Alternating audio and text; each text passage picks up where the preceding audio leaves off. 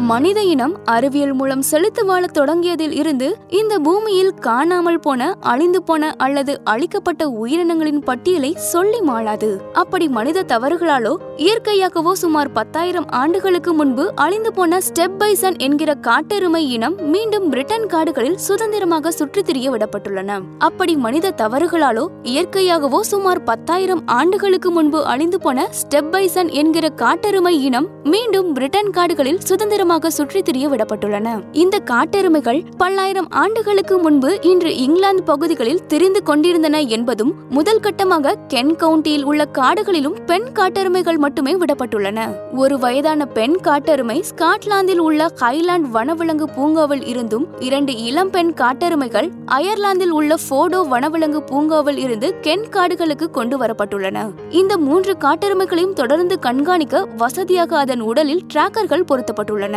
இந்த பெண் காட்டெருமைகளோடு ஒரு ஆண் காட்டெருமை வரும் ஆகஸ்ட் மாதத்துக்குள் சேர்க்கப்படும் என இத்திட்டத்தில் தொடர்புடைய அதிகாரிகள் கூறியுள்ளனர். ஆண் காட்டெருமை ஜெர்மனியில் இருந்து கொண்டு வரப்பட உள்ளதாகவும் செய்தி வெளியாகியுள்ளது. இந்த காட்டெருமைகள் சுற்றுச்சூழலை கட்டமைக்கும் பொறியாளர்கள் என்று அழைக்கப்படுகின்றன.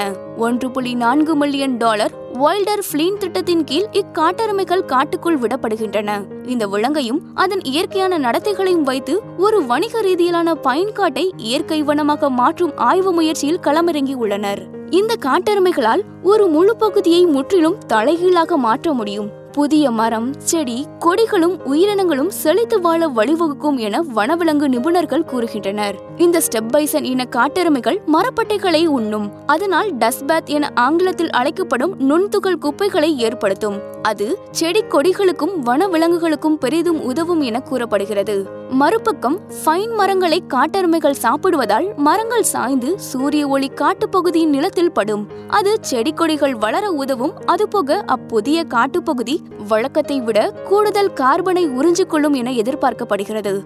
பிரிட்டன் வரலாறு காணாத அளவுக்கு வெப்ப அலைகளை எதிர்கொண்டு வருவது இங்கு குறிப்பிடத்தக்கது. தொடக்கத்தில் பெண் காட்டெருமைகள் ஐந்து ஹெக்டேர் நிலப்பரப்பு திறந்து விடப்படும் ஆண் காட்டெருமை வந்த பின் ஐம்பது ஹெக்டேர் நிலப்பரப்பாக காட்டெருமைகளுக்கு விரிவாக்கப்படும். ஒட்டுமொத்தத்தில் வைல்டர் ஃபிளீன் திட்டத்தின் கீழ் காட்டெருமைகளுக்கு மொத்தம் இருநூறு ஹெக்டேர் நிலப்பரப்பு திறந்து விடப்படும் இந்த பறந்து விரிந்த நிலப்பரப்பில் காட்டெருமைகளோடு மற்ற விலங்கினங்களும் சேர்க்கப்படும் என எதிர்பார்க்கப்படுகிறது. எது எப்படியோ பிரிட்டன் திட்டத்தின்படி காடுகள் உருவாக்கப்பட்டு காலநிலை மாற்ற பிரச்சனை ஒரு முடிவுக்கு வந்தால் சரி நல்லது நடக்கும் என நம்புவோம்.